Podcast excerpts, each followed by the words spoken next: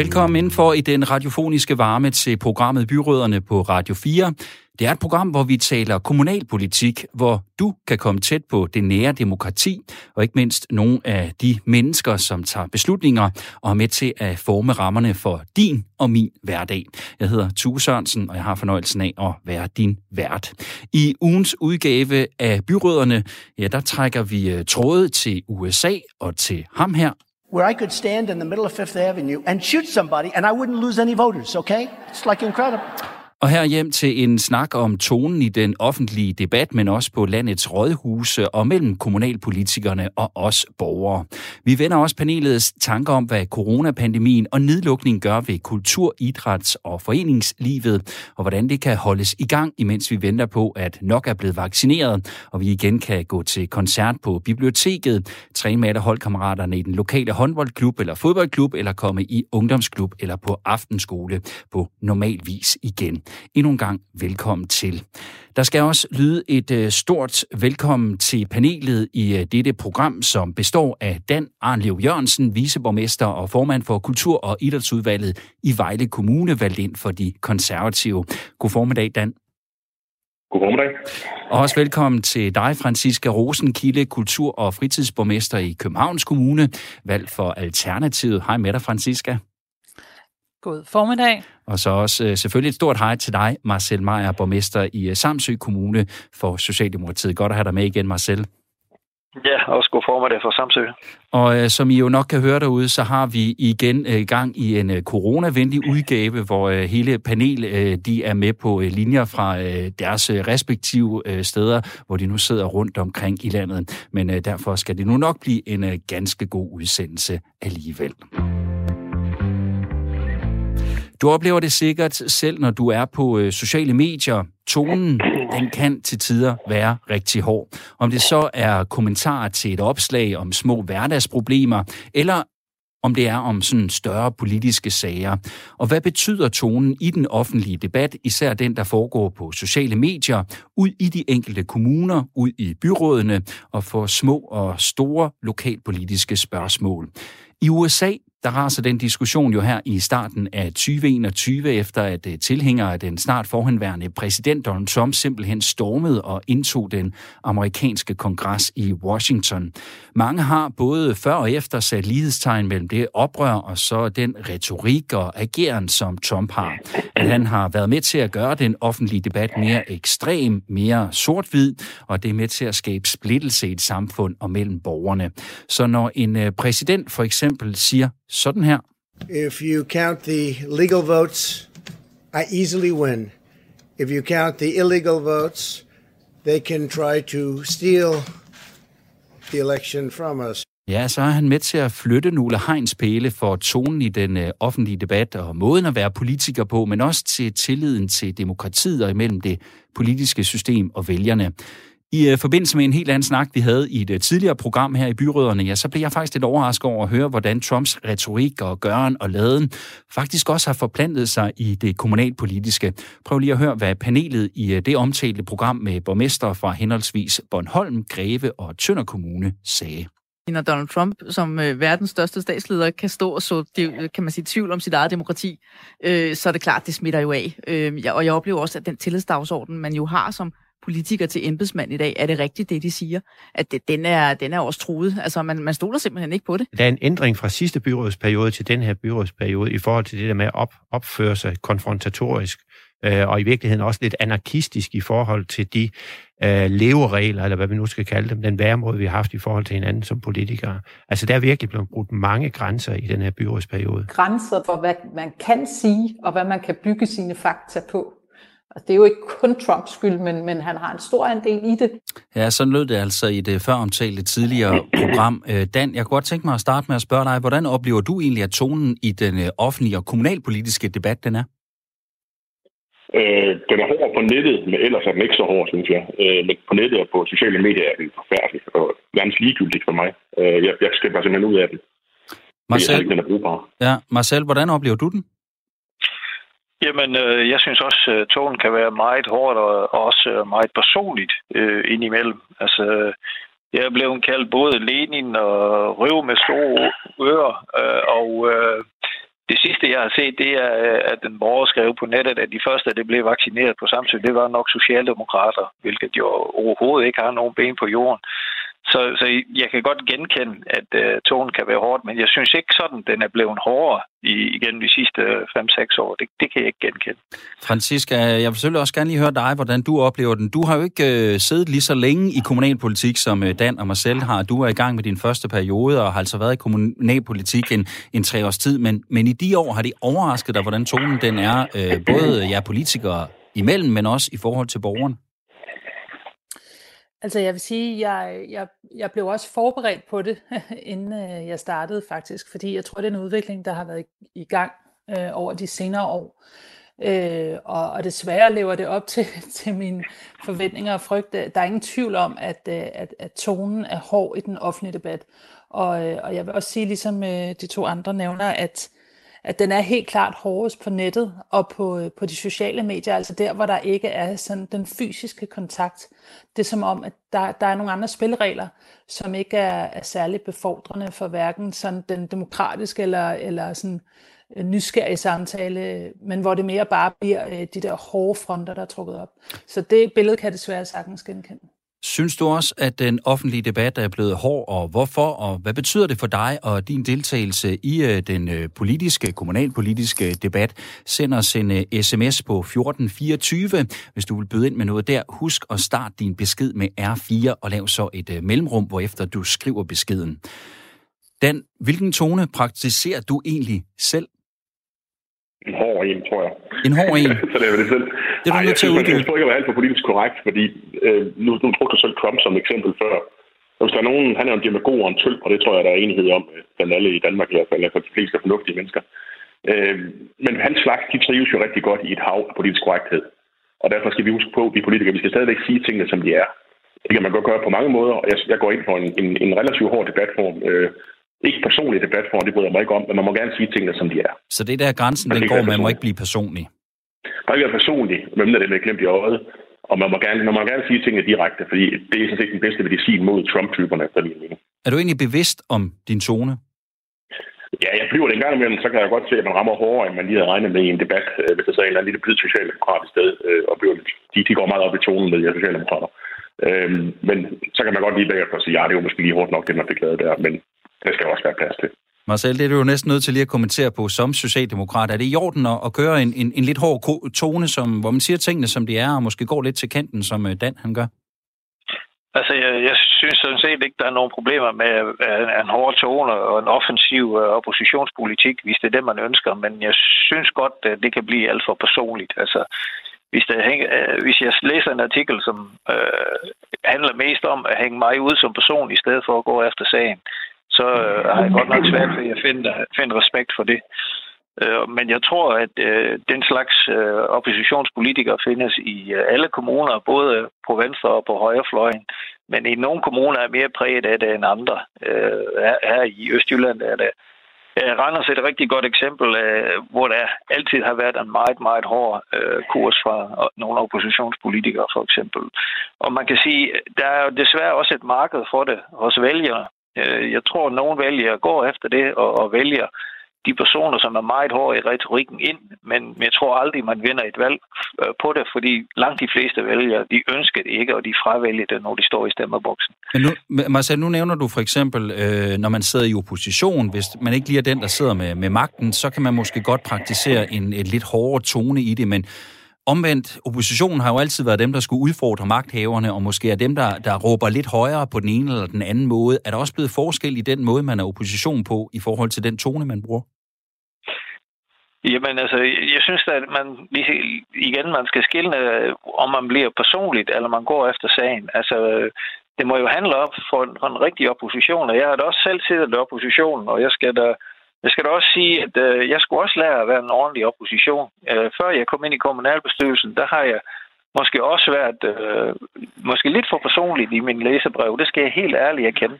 Men, men jeg kunne jo se, at det vinder man ikke et valg på. Det, man vinder et valg på, det er at lave et rigtigt alternativ til den siddende borgmester i forhold til den politik, man vil Og det synes jeg også, man skal gå efter, og det er også, og det, er også det man vinder mest ved. Francisca, øh, nu hørte vi jo i det klip, som jeg spillede tidligere med øh, et panel i et tidligere program, som jo siger, at de måske også synes, at de oplever, at, øh, at der er kommet sådan en, en, en anden tone i forhold til, at man godt kan sætte lidt spørgsmålstegn ved det, der bliver sagt, altså at fakta også skal betvivles, og det er jo også noget af det, som vi jo særdeleshed har, har set med, med, med Trump, at, at fakta det er, blevet, det er blevet noget mere diffust øh, øh derovre i USA. Oplever du også, at der bliver sådan sat tvivl på din troværdighed i forhold til det, du siger og gør, og for eksempel når du fremlægger en politisk beslutning eller forslag? Øhm, altså jeg vil sige, for mig er det enormt vigtigt, at, øh, at den politik, som jeg repræsenterer, og den politik, jeg, øh, jeg kæmper for, at den er evidensbaseret og øh, hænger dybt sammen med, med, med forskning. Øh, så så jeg, det kan godt være, at jeg oplever det, men det er egentlig ikke så bange for øh, helt personligt, fordi at, øh, at det er jeg selv meget optaget af. Men jeg, men jeg er fuldstændig enig i det her sådan øh, skred, kan man jo godt kalde det, i forhold til, hvordan at sociale medier pludselig er blevet sådan en, øh, en, en nyheds feeder. Altså at mange for eksempel får deres nyheder fra Facebook, uden måske helt at være optaget af, hvad det er for en kilde, det kommer fra. Det vil sige, værdien af de nyheder, vi får, er klart blevet øh, noget mere øh, udvandling, udvandring, end for, når vi får det fra sociale medier. Og det, det kræver altså mere af os som borgere og som brugere af de her sociale medier, at vi øh, er optaget af, hvor det er, vi får vores øh, facts fra, inden vi går ud og, øh, og, øh, og, og tordner for det synspunkt. Ikke? Øh, og så vil jeg sige, at jeg er helt med på det her med, at, øh, at det selvfølgelig skal være sagen frem for, frem for personerne, når det, er, man, øh, når det er, man argumenterer. Det er jo det, som, øh, som vi er sat i verden for at lave. Det er jo politik for, for at skabe den verden, som, som vi nu engang tror på. Så, og, og en anden ting, jeg også synes, vi politikere har et ansvar for, det er jo netop, at, øh, Øh, at være nysgerrig i forhold til både selv at blive klogere, men forhåbentlig også kunne bidrage begavet til den offentlige debat. Og det kan vi måske godt huske hinanden øh, lidt på en gang imellem i de, i de offentlige debatter. Dan, det her med, at øh, folk de læser noget på sociale medier og tager det som, øh, som sandheden. Og når man så som øh, måske som politiker står og siger det, det modsatte, at det ikke passer, øh, er, det, er, det så også, øh, er det så blevet sværere, at polerne på den måde blevet sat sådan lidt mere op øh, over for hinanden, og, og, og tingene bliver sat lidt mere på en spids, og det er lidt sværere at trænge igennem med det, som du i hvert fald mener er det rigtige?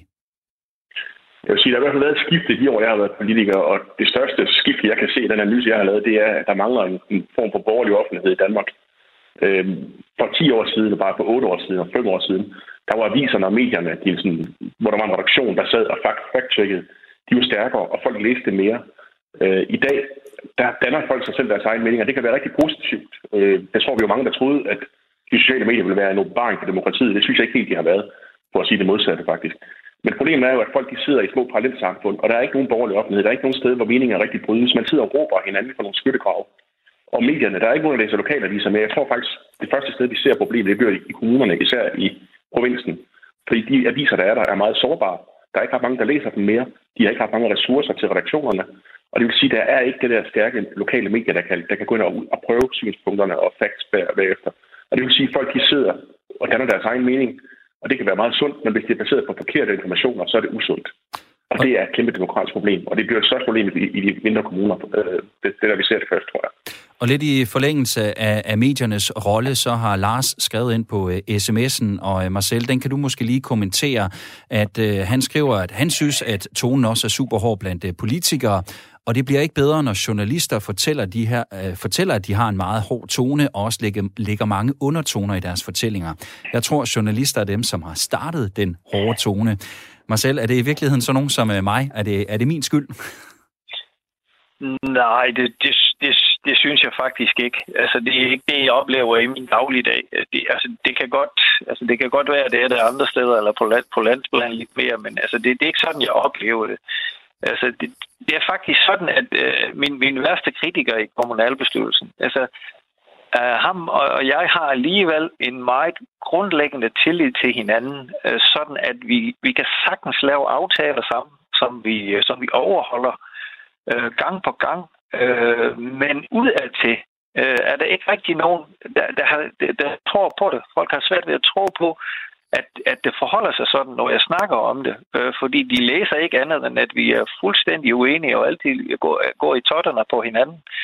Øh, så, så der vil jeg ikke... Jeg synes ikke, jeg kan klandre medierne for det. Altså, det er os selv som politikere, som, øh, som viser de der konfrontatoriske øh, holdninger. Øh, og det, det er også... Man kommer jo ikke i avisen, hvis ikke man er uenig med nogen. Altså, det, det, er, måske, det er måske lidt det, øh, man kan så kan sige at det, det er sjovest, øh, når man er uenig. Altså, jeg bliver jo også tit ringet op af medier, fordi de gerne vil have, at jeg siger, at jeg er uenig med Mette Frederiksen om et eller andet. Altså, så søger man jo lidt efter det som medierne, kan man sige. Så har vi vel også en del af ansvaret som medier? Jo, det er også rigtigt. Det er også rigtigt. Det, det har du ret i. Lokalt op, ja, det er ikke sådan, men, men ja, ja, men hvis man søger efter det, så, så, så er det også det, man får selvfølgelig.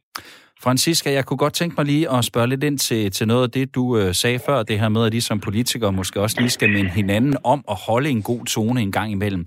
Har I et særligt ansvar som øh, kommunalpolitikere for at holde en god tone? Ja, det mener jeg da helt klart, vi har. Det synes jeg, vi har som politikere i det hele taget. Fordi de ligesom, øh, det er os, der har det ansvar at, forvalte de øh, folkelige mandater, vi nu hver især sidder på i forhold til at skabe det samfund, som, som borgerne har stemt på os for. Så det er jo det, der er vores fornemmeste opgave. Det er jo ikke at stå og, og råbe af hinanden i debatten. Øh, og derfor så, øh, og jeg er helt med på, at man kan sagtens jo blive øh, opildet af, af, i en debat, hvor det er, at man, man, man øh, føler stærkt om nogle emner, men øh, jeg synes, det er vigtigt, at, øh, at, at vi også husker, at, øh, at vi har et, et, øh, et ansvar i den offentlige debat og i den offentlige tone. Fordi det smitter jo af. Det kan vi jo se, som du også selv nævnte i starten omkring Trump, at det, som politikerne gør, det er klart, det smitter selvfølgelig af ned igennem, øh, ned igennem de forskellige debatforer. Så, øh, så jeg synes, vi har et særligt ansvar. Og så vil jeg lige øh, sige til den anden der, jeg synes da også helt klart, at medierne jo også har et ansvar i, i det her med, at øh, de vil jo også gerne have en god historie, og der, der er det ligesom blevet til de her øh, lidt mere dramabaserede historier. Ikke? Så, øh, så det er måske sådan en noget, vi i fællesskab har, øh, har fået skabt, men så kan vi måske også i fællesskab prøve at skabe, skabe en anden form. Dan, øh, Francisca siger, at øh, du som politiker har et, øh, et særligt ansvar for at holde en god tone. Så kan du så være enig eller, eller uenig, men, men tænker du egentlig over, du siger jo, du øh, godt kan, kan køre en lidt hård tone. Tænker du over, at, øh, at den kan smitte af på, på vælgere også, borgere også? Jeg synes, man skal sondre mellem en god tone og en debattone, som, og så den der Trump-ting. Jeg synes, det er en lidt forfladelse af diskussionen, jeg skal være helt ærlig. Jeg synes, skillelinjer er rigtig sundt for et demokrati. Fordi hvis ikke vi har skillelinjer, hvis vi ikke har nogle brudflader og nogle jeg kalder det debatkonflikter, øh, så smelter politikerne, uanset ståsteder, sammen. Og på et eller andet tidspunkt smelter de også sammen med forvaltningerne. Så bliver det sådan en grå masse, og så kan vælgerne overhovedet ikke se forskel. Man er nødt til at gå ud og mene noget. Politikere skal mene noget. De er, de, de er bundet af en eller anden ideologi, de fleste af dem i hvert fald, burde de være. Øhm, og de skal mene noget, de, de skal sige, hvordan samfundet skal, hvilken retning skal gå i. Det må man kan... gerne sige på en meget klar måde. Øh, ja, det kan man godt sige på en klar måde, men det kan man vel også godt sige klart, uden at det bliver en hård tone. Ja, men en gang imellem er man nødt til at sige tingene klart og tydeligt. Men så skal vi holde sådan en hård tone. Det kan være, at hvis nogen de føler sig stødt over, at man siger tingene klart. Øh, det kan man ikke rigtig. Folk bliver stødt over alting om stunden. Det kan jeg ikke rigtig tage mig af. Men man er nødt til at sige tingene direkte. Man er nødt til at være klar. Man kan ikke være personlig. Det er vi enige i alle sammen. Og man skal sige, man skal sige sandheden. Man skal ikke vildlede folk og være en demagog, som Trump han er. Og man kan gerne sige tingene relativt klart. For ellers så er det netop job. Så fodrer vi altså de der demagoger som Trump, hvis vi begynder at være politisk korrekte og djøfagtige alle sammen. Det går ikke. Vi må gerne sige, hvad vi mener. Det så jeg faktisk gerne, der var flere kommunalpolitikere, der gjorde. Hvis jeg kigger ud over, over mine år i politik, så øh, er der alt for mange politikere gennem årene, hvor jeg ikke har anet, hvad de mente, og hvorfor de sad i byrådene. Øhm, det synes jeg også er en skam. Marcel, i forhold til det her med, om I har et ansvar som øh, kommunalpolitikere, kommunalpolitiker, Franciske siger, at det har man uanset om man er kommunalpolitiker eller landspolitiker, men I er kommunalpolitikere. Det er jer, der øh, tager beslutningerne, der er tættest på os borgere. Som jeg ser i introen, det er det nære demokrati, det her. Er der ikke et særligt ansvar der så for jer? Jo, det synes jeg, der, der er helt bestemt. Øh, og det er, også, det er også det, borgerne efterspørger, at vi, øh, vi bestræber os på at blive enige, at vi bestræber os på at snakke ordentligt til hinanden, øh, og, og belyse de uenigheder, der er. Altså der, der, hvor jeg altid har en frygt, det er, øh, altså en ting er, at at de sociale medier er ret nye, og der er rigtig mange borgere, som, øh, som, som har en ordentlig tone øh, i deres øh, hjemlige debatter. Øh, så, så altså, man har ikke, det har ikke haft en, en stor effekt på samfundet endnu. Men jeg er altid bange for langtidsvirkninger, ligesom i USA. Altså, de demokratiske kræfter i USA, de skal nok ride stormen af den her gang.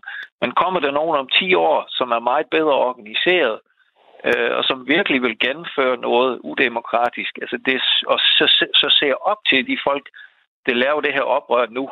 Øh, og det, det er også ligesom det, jeg ser, hvis unge mennesker ser en debat på sociale medier, så, som er så hård, som den er nu, og det er deres medieverden.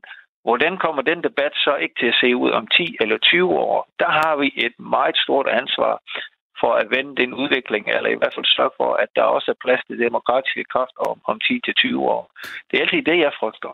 Hvordan ser I andre på det, Francisca? Altså hvis vi kigger 5, 10, 15, 20 år ud i fremtiden, og lad os sige, at udviklingen af, af, af det, vi kalder en hård tone, som vi ser den nu, den fortsætter. Altså, kan vi se lignende tilstand, som man ser i USA her i fredelige lille Annedams Danmark?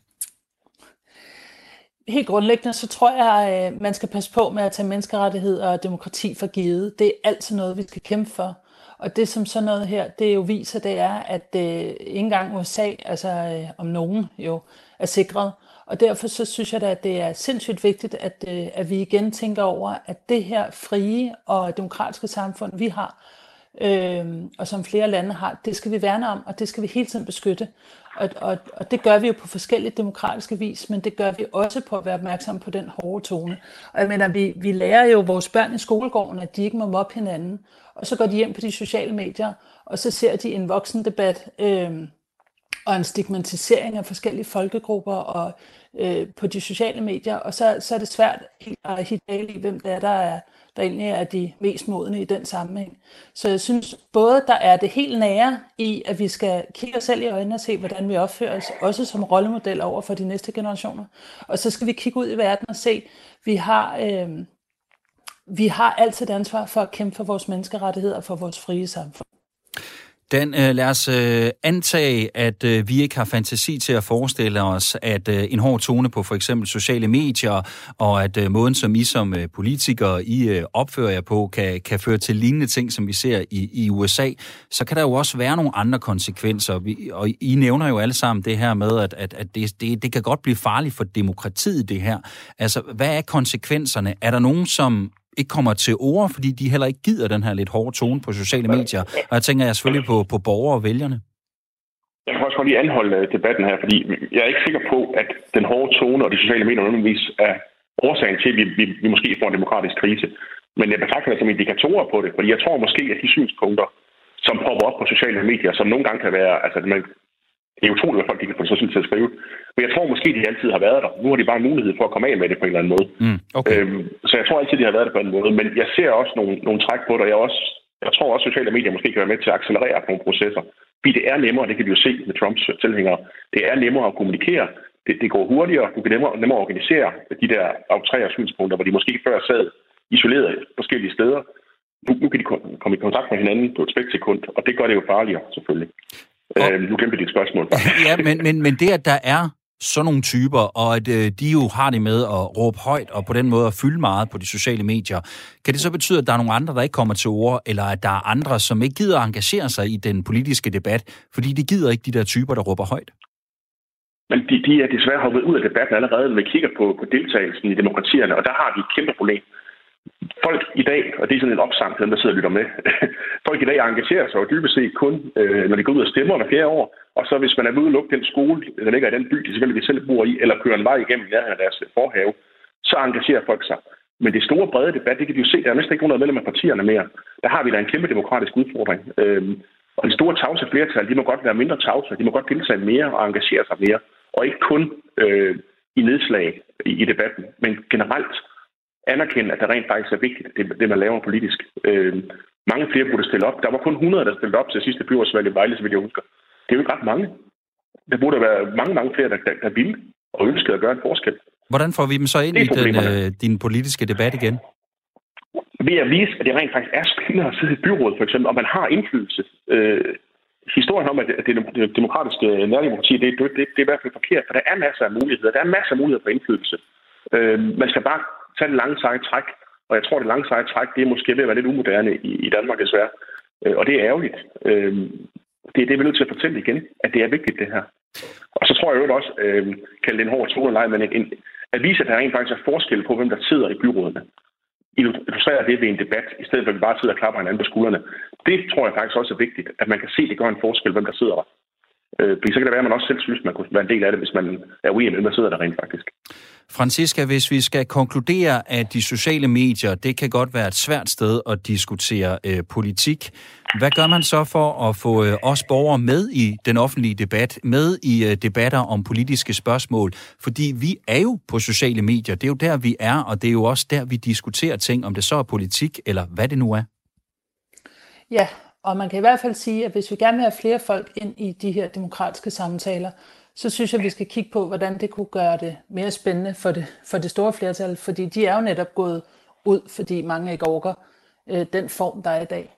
Men, men helt konkret, så tror jeg, at, øh, at det handler mere om at lave nogle, øh, simpelthen nogle borgersamlinger og nogle, øh, nogle måder, hvorpå at borgerne kan, for eksempel borgerforslag, som vi har på Christiansborg, øh, det kunne man også have på rådhusene i forhold til, at man kan få øh, sine ting igennem, som øh, hvis man får samlet nok underskrifter. Altså at det er muligt, at man helt selv kan mobilisere noget omkring en idé og få den behandlet politisk. Altså det her med, at der er kortere vej fra, øh, fra til de demokratiske processer, og man kan involvere sig på den måde udenom de sociale medier. Det tror jeg er enormt vigtigt, og, øh, og så derigennem få nogle andre debatter end, øh, end dem, der er på sociale medier. Øhm, så, ja, så det er noget med at gøre det attraktivt at involvere sig. Marcel, øh, du får de sidste ord i øh, snakken om det her med øh, tonen i den politiske debat, debat hedder det. Tror du, det er muligt, at vi kommer et sted og kommer hen på et tidspunkt, hvor, hvor det er muligt for os at have en, en, en, en savlig, øh, sober øh, politisk debat, uden at øh, polerne de bliver stillet op over for hinanden, og, og det kommer til at stikke af? Jamen, øh, jeg er jo altid optimist, så øh, ja, det, det, vil jeg, det vil jeg meget gerne tro på. Det kan også godt være, at de, de her medier er så nye, så folk lige skal vende sig til, hvordan man skal begå sig, og, og hvordan man skal ytre sig, og hvad er, den, hvad er i virkeligheden den, den rigtige måde øh, at øh, deltage i en debat på.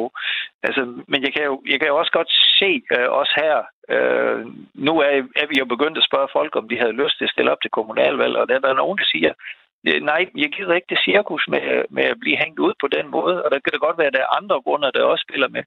Men, men nogen, de nævner det altså som det første, og, og andre siger, jamen, jeg, jeg kunne så godt tænke mig at skrive en kommentar, men jeg ved jo, at så kommer der en hel troller her efter mig. Så, så der er nogen, der lader være med at deltage allerede nu.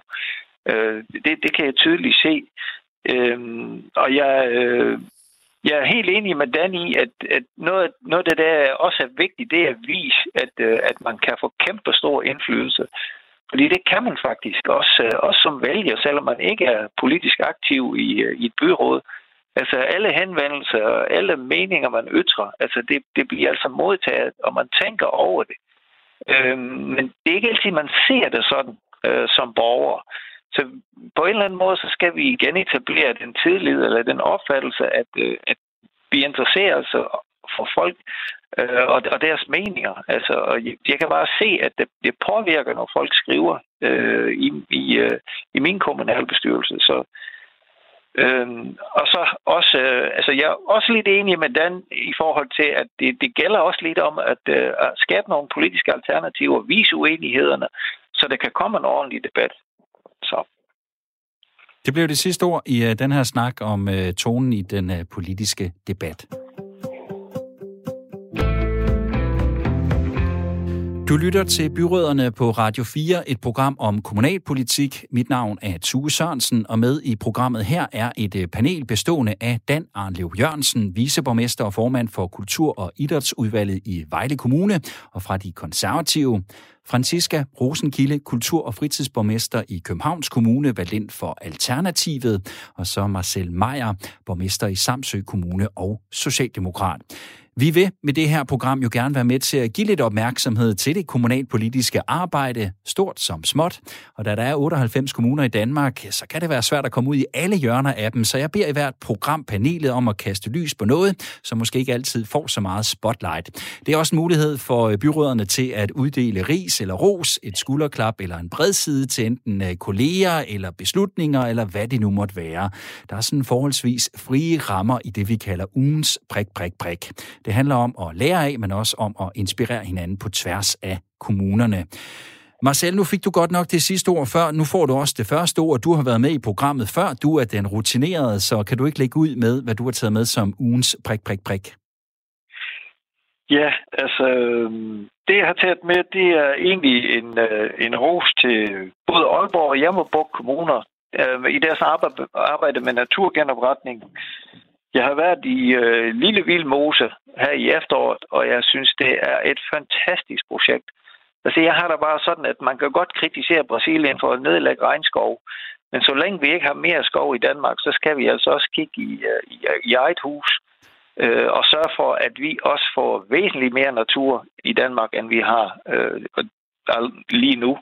Øh, det er der også øh, kommet en del opmærksomhed øh, på fra Folketingets side, men vi skal jo også tage fat som lokale kræfter.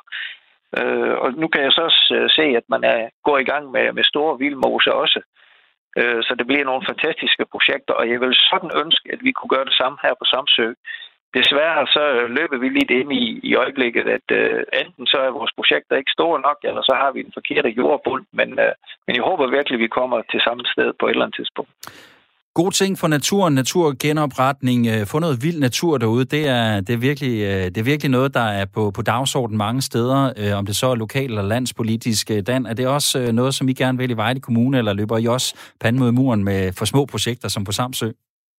Nu er vi jo lige blevet landets største kommune, så vi har kun store projekter i Vejle Kommune.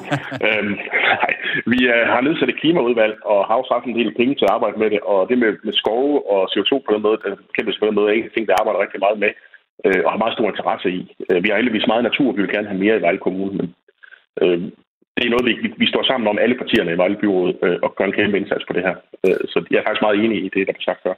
Okay. Francisca, hvad synes du fortjener enten ris eller ros i den her uge? Jeg synes, det er fantastisk at høre øh, to andre gode byrådskollegaer tale så varmt om naturen. Jeg bliver helt øh, glad. jeg vil så sender sige, vi ros men, videre til dem, eller hvad?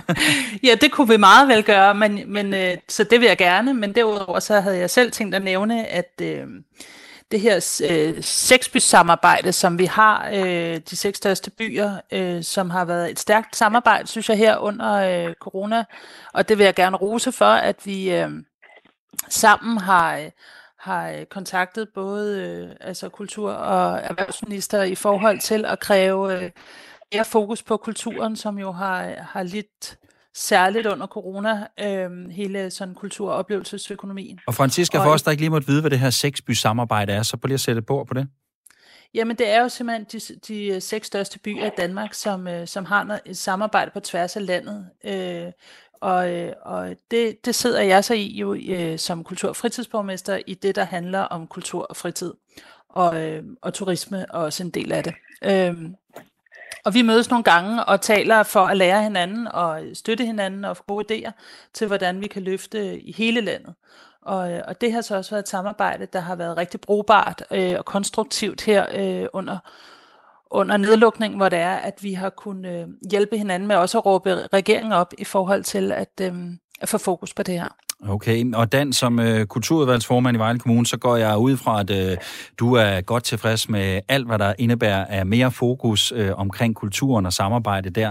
Så jeg vil stadig spørge dig, hvad er din ugens prik, prik, prik? Jeg vil faktisk, jeg er lidt inhabil, når jeg siger det, men jeg vil faktisk godt tage sådan en, en demokratiets forkæmper på den debat, vi havde i første halvleg nemlig hans, top, hans top fra Gentofte Kommune, som har været borgmester i 28 år. Øh, hvis der er en mand, jeg beundrer i dansk politik, så er det ham. Øh, ikke fordi han er borgmester eller konservativ, men fordi han rent faktisk har været...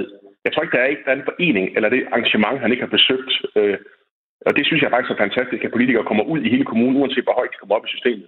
At de har sig tid til at besøge borgerne og se, hvad de laver, uanset om det er stort eller småt, om det er et bryllup, eller det er en idrætsforening, der holder generalforsamling, så har han været der sådan nogle politikere, sådan old school politikere, dem kan jeg godt savne lidt en gang imellem. Øh, så mit ros, den er ude til ham.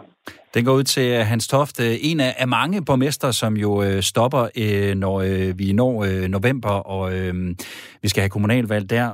Marcel, du, du har jo siddet en del år som borgmester allerede. Det her med at, at, at holde sig i gang og stadigvæk have en indre ild, der, der, der ligesom er, er, er fut under for stadigvæk at tage ud til alle de her arrangementer som borgmester, når man har siddet der i mange år. Kan det være svært? Altså, det er i hvert fald svært her under coronatiden, ja, fordi man ikke rigtig kommet nogen steder. Øh, og øh, og det, det savner jeg altså gevaldigt. Altså, fordi man kan jo ikke... Altså, man kan jo godt skrive i avisen eller på Facebook, men folk mærker jo ikke ens begejstring eller engagement eller ens øh, sådan vinkler på, på samme måde. Så, så det, altså, det, det savner jeg utrolig meget. Nu er det jo sådan, at altså, på, på Samsø, vi er sådan, det er sådan en forholdsvis lille samfund. Så vi møder hinanden jo også i brusen og i, øh, i Netto og alles noget sådan går tur. Så på den måde, så kommer man der til at snakke med folk, men, øh, men man kommer ikke, jeg, jeg kommer ikke nok ud her. Øh, og, øh, men ellers så er det jo fantastisk at opleve, hvad der ellers foregår øh, på øen, og, og øh, jeg kan være forbavset over, selvom jeg har boet her i 28 år og har været borgmester i 6 år, så kan man stadigvæk lære nogle nye ting ved at besøge arrangementer og øh, og events rundt omkring på øen. Det er godt at høre, så håber vi, at du snart kan komme lidt mere ud. Det tror jeg, vi alle sammen gør. Apropos det her med ja. ikke rigtigt at kunne gøre det, vi gerne vil, på grund af corona, det skal vi til at snakke lidt mere om nu. For øh, hånden op, hvis du også savner at stå i en tæt menneskemængde med en lunken fadøl og høre noget live musik til en koncert, eller tage børnene med hen på biblioteket for at bladre lidt i nogle gamle bøger og låne lidt nyt til godnatlæsning med hjem, eller måske duften af sved i omklædningsrummet efter en gang træning med holdkammeraterne på fodboldholdet, eller dem, du plejer at spille en omgang paddeltennis med onsdag aften. Der er lukket ned for kultur, idræts- og foreningslivet for tiden, som så meget andet, og i det hele taget, ja, så har fritidsaktiviteter aktiviteterne lidt, så det har været til at føle på under coronapandemien. Francisca, kultur- og fritidslivet, er det i virkeligheden den helt store taber under coronaen? Ja, altså, det er det jo på mange måder. Øh, Hvorfor? I hvert fald en af dem. Jamen, det er det jo fordi, at det er et, øh, det er jo et liv, som, øh, som netop lever af, af at bringe folk sammen og, øh, og, at skabe øh, oplevelser, og, øh, og det vil sige, hele præmissen for at, øh, at kunne eksistere, det er jo netop at være mange mennesker sammen. Øh, og det er det, der ligesom blev lukket ned i, øh, i marts. Øh, derudover så er det også en branche, som øh, jo er sammensat på mange forskellige måder, og også tit er meget sådan indtægtsafhængig. Øh, så man kan sige, fra den ene dag til den anden, der, øh, der blev de jo ligesom frataget sig det, og, øh, og blev lukket fuldstændig ned, og uden vidshed om, hvornår og hvordan det kunne åbne op igen. Og meget tyder på, at det også er, er store dele af fritids- og kulturlivet, som er de sidste, der får lov til at åbne, i hvert fald på sådan fuld, fuld skrue, som, som vi kender det. Øhm, og i forvejen kan man sige, at kultur og fritid er måske noget af det, som, som kan være svært at, at prioritere økonomisk og politisk. Øhm, så det, det har i hvert fald, øh, man kan sige, den lille positive del af det her, det har, har gjort, at, der, at det er kommet mere ind i, øh, i den offentlige debat at diskutere kulturpolitik, fordi at, øh, at det blev så hårdt ramt så hurtigt. Hvad har øh, fraværet af fritidsaktiviteter og tilbud betydet for dig? Det vil jeg gerne høre, hvis du vil fortælle om det. Send en sms herind på 1424. Igen, husk at starte din besked med R4. Lav så et uh, mellemrum, efter du skriver beskeden. Dan, i uh, Vejle Kommune, hvor meget lider kulturen hos jer? Den lider meget. Øh, vi har ikke kunnet lave noget i det meste af et år. Øh, vi har prøvet at lave alt det, vi kunne inden for de regler, der var. Men nu tror jeg, at jeg fik sagt, at kulturen var indtægtsafhængig. Det tror jeg, de fleste er her i Jylland. Men øh, vi har jo et største problem, som jeg ser det lige nu. Det er selvfølgelig fraværet af fællesskab og det at være sammen om noget. Men så er der en kæmpe bekymring, jeg har i øjeblikket. Det er vores aktører, vores musikere, vores sceneteknikere, vores, øh, alle de folk, der plejer at leve i den her branche de har ingen indtægter, og jeg er ikke sikker på, at der er hjælpepakker, der hjælper dem, fordi de har så lille en omsætning. Og det er jeg rigtig bekymret for. Øh, vi har prøvet at arrangere de koncerter, vi kan, så vi kan få, få lidt penge ud øh, til nogle af musikerne, i hvert fald, og nogle af teknikerne. Men det, er jo, det forslår jo ikke ret meget i forhold til, hvad der plejer at være aktivitet. Jeg er rigtig bekymret for vores kulturaktører, om de, øh, overhovedet har, om ikke smør på brødet, så overhovedet har brød i øjeblikket. Og, en, og, et af, og et af så de, de enkelte aktører, kan man sige, den enkelte musiker og så videre, så er der de, de hvad kan man sige, institutionerne, kulturinstitutionerne. Hvad har I kunne gøre, eller hvad gør I for at, at, at hjælpe dem i den her periode, Dan? Vejle Kommune har sådan en fornuftig økonomi. Vi passer på pengene, så vi har også haft mulighed for at holde hunden op under mange af vores kulturinstitutioner. Vi har også øh, sat lokale hjælpepakker ud til vores foreningsliv, hvor de har mulighed for at søge, øh, så vi kan hjælpe dem lidt igennem. Øh, vi får stadigvæk nogle udfordringer. Vi har øh, landets tredje største festival, Jellingfestivalen, som øh, jeg savner helt vildt, øh, og håber virkelig, den bliver til noget i år, men jeg er ikke sikker. Øh, og den, den, de, de kan jo selvfølgelig klare to år uden, øh, uden koncerter og uden omsætning. Det er svært. Vi har spillesteder, vi har, vi har rigtig mange steder. Vores lokale fodboldklub øh, har ikke haft tilskuere i, i hele deres første Superliga-sæson. Det, det er jo forfærdeligt. Der mangler penge alle steder i systemet. Øh, det gør der. Så er der også en gruppe, jeg er nødt til at hejse også for. Det, øh, jeg tror, børnene skal nok klare sig. De er, de er omstillingsparate. Men vi har nogle grupper, eksempel gør vi meget parasport i Vejle Kommune. Og, og jeg er rigtig bekymret for de mennesker med handicap, og de mennesker, der har det svært socialt, og måske har nogle psykisk sårbare problemer, øh, at de sidder derhjemme nu. De har været svære nok at få ud i idrætslivet og kulturlivet før, og nu sidder de så måske derhjemme i et helt år, og jeg er bange for, hvordan de har det. Og dem skal vi huske at tænke på og få hjulpet i gang igen, når det her det er over. Marcel, noget af det, som øh, jo driver mange idrætsklubber, meget foreningsliv, øh, festivaler, hvad det nu måtte være, det er, det er jo frivillige. Øh, sådan øh, engagementet hos frivillige, jeg forestiller mig også, det lider under en corona, fordi de måske ikke rigtig kan gøre en forskel, eller kan de måske i virkeligheden det? Jamen, det, det er sådan lidt forskelligt hen over tiden, tænker jeg. Altså her i foråret, hvor, hvor vi startede med, med den her coronakrise, så var det jo rigtig meget gejst, fordi de aktiviteter, der blev aflyst, så, så prøvede man at finde på nogle, på nogle andre aktiviteter, som man så gerne måtte øh, inden for, altså både inden for borgerforeninger og idrætslivet og øh, der, for eksempel så i stedet for guidede ture på Samsø, så lavede man skattejagt, og man lavede alligevel koncerter, men så kunne man gøre det i den her biografopstilling her i efteråret. Men efterhånden, så øh, nu her i vinter, så har man jo også været rigtig meget i gang med at bruge mange, mange timer på at organisere forskellige, for eksempel her julekoncerter. Og så kommer man i den her totale øh, nedsmeltning af kulturlivet nu. Øh, og der tror jeg, at, at mange sådan har fået en, en liten mavepuster øh, og har svært ved sådan at se, jamen hvad er det så, vi kan gøre nu? Eller hvordan kommer vi så i gang? Øh, og som kommuner, så har vi jo fået lov til at blive ved med at finansiere kulturtiltag, selvom det ikke er besøgende eller tilskuer. Øh, og det er jo rigtig godt, så patienten skal nok overleve, men på en eller anden måde, så får vi måske også brug for noget genoptræning, når vi er færdige. Jeg er også lidt på fornemmelsen, at, at nogle af de ældre, som har været frivillige i, i mange, mange år, måske er, tager det her, den her krise til at sige, okay, jamen, så er det nu, vi stopper. Vi har set det med Tune Festivalen, for eksempel øh, vores, øh, vores naboø her. Øh, og, og er der så nok unger til at tage over efter dem? Altså, det, det, det, det kræver lidt ekstra opmærksomhed efter coronakrisen, tror jeg. Og det er jo øh, mennesker i alle aldre, som med nedlukning af, af de her øh, fritidsaktiviteter, de rammer. Dan, nu sagde du før, at øh, børnene de skal, skal, skal nok klare sig, men derfor kan det jo godt være træls, som det hedder på godt gedin jysk, at være øh, barn og ikke øh, kunne gå til for eksempel fodbold. Vi skal lige prøve at høre fra Theo Arnbjørn. Han går i øh, 8. klasse, bor i Frederiksberg Kommune og spiller fodbold i den lokale klub FB, hvor han normalt træner tre gange om ugen og spiller kamp i weekenden. Men det gør han altså ikke lige for tiden. Øh, jeg synes, det er rigtig nederen, fordi det var en stor del af min hverdag før lockdown. Så ja, det er meget nederen. Altså, jeg savner meget at spille fodbold, fordi det gjorde jeg jo næsten hver dag før lockdown. Og være sammen med dem også. Og det er anderledes, men det er sådan, det er lige nu. Og vi skal bare vende os til det, og så bliver det forhåbentlig normalt en gang i fremtiden. Francisca, øhm, i følger jo selvfølgelig de retningslinjer, som øh, regeringen de udstikker. I kan jo ikke gøre noget ved, om fodboldklubberne de må holde åbent eller ej.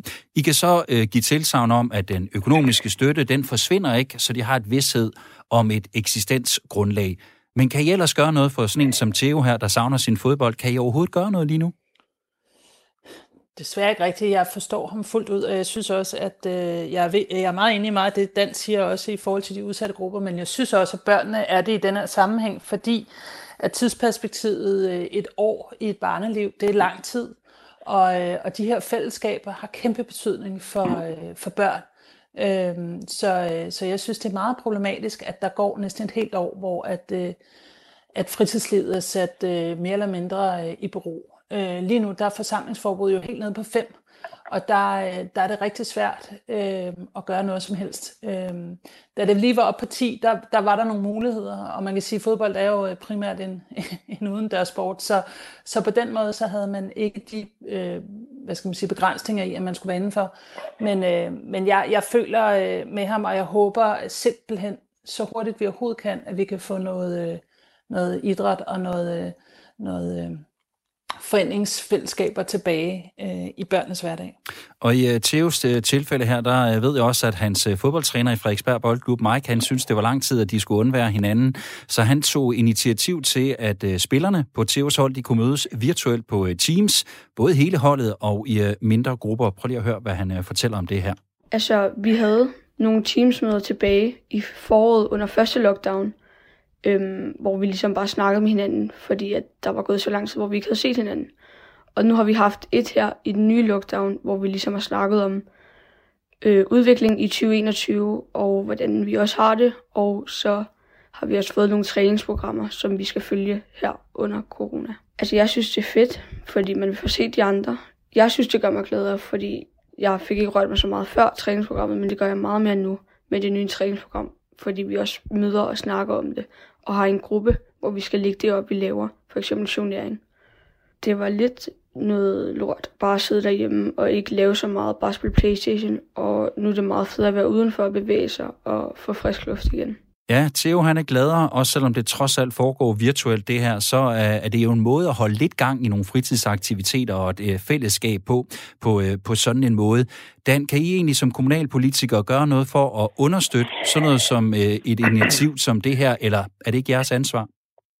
Jo, det er da vores ansvar at opfordre til det, men foreningerne og de frivillige er jo dem, der er bedst til at gøre det. Sådan har vi i hvert fald haft det princip, men jeg hører for eksempel så sent som i går aftes, at Give Idrætsforeningen har gjort det. De har en fitnessafdeling, de låner simpelthen deres øh, redskaber ud, så folk kan få dem med hjem i stuerne og lave fitness derhjemme. Det er en genial måde at få rørt sig på. Der mangler stadigvæk det, der hedder fællesskab, og det er jo det vigtigste kultur bringer efter min mening, dannelse og fællesskab. Men man kan ligesom få sig rørt, og man kan få lavet noget. Og så det online øh, fællesskab kan man selvfølgelig også have, mens man, man sidder derhjemme. Vi har lavet koncerter, øh, vi lavede ned her før jul, jule- og nytårskoncerter, hvor vi, vi prøvede at lave noget, der støttede to grupper, nemlig vi sendte penge ud til vores musikere, sende dem ud og lave coronasikre koncerter på vores bosteder, vores herberg og vores plejehjem, så de kunne få en oplevelse, og samtidig kunne musikerne tjene lidt penge. Vi har haft øh, gårdkoncerter, hvor vi har musikerne ude i, øh, og spille for altanerne, og vi har lavet en masse af den slags ting, så der er muligheder. Men jeg må indrømme, at det var sjovere at lave i foråret, end det er nu. Øh, Corona-pioneren er ved at runde lidt ud. Nu vil vi bare gerne have det overstået, tror jeg. Marcel, øh, som vi hører, så, øh, så kan det være lidt svært for jer at, at, at gøre sådan rigtig meget lige nu og her. Men du nævnte før, at, at I står med en stor opgave, når vi så kommer på den anden side af coronaen, og hvor idræts, kultur og foreningslivet det igen kan, kan åbne op. Forhåbentlig så øh, sker det snart, om det så er delvist, eller, eller det er helt... Altså, hvad er det for en opgave, I så står med på den anden side? Hvordan er det, I skal gå ind og, og, og hjælpe kulturlivet der? Jamen, øh, jeg tænker, det kræver jo først og fremmest en, en dialog med idrætsforeningerne og kulturinstitutioner om, hvordan vi bedst hjælper dem i gang og understøtter det. Øh, vi har jo, altså generelt i landdistrikterne, også på Samsø, er man jo utroligt meget afhængig af, af de frivillige. Øh, vi er begyndt at øh, sætte en lille smule penge af til, øh, til os at kunne ansætte nogen til at tage sig af det. Øh, og det kan godt være, at man i en periode øh, skulle kigge mere den vej, sådan at man virkelig også, øh, også får noget i gang øh, og får sat nogle, øh, noget frivilligt arbejde i gang igen. Det, det er...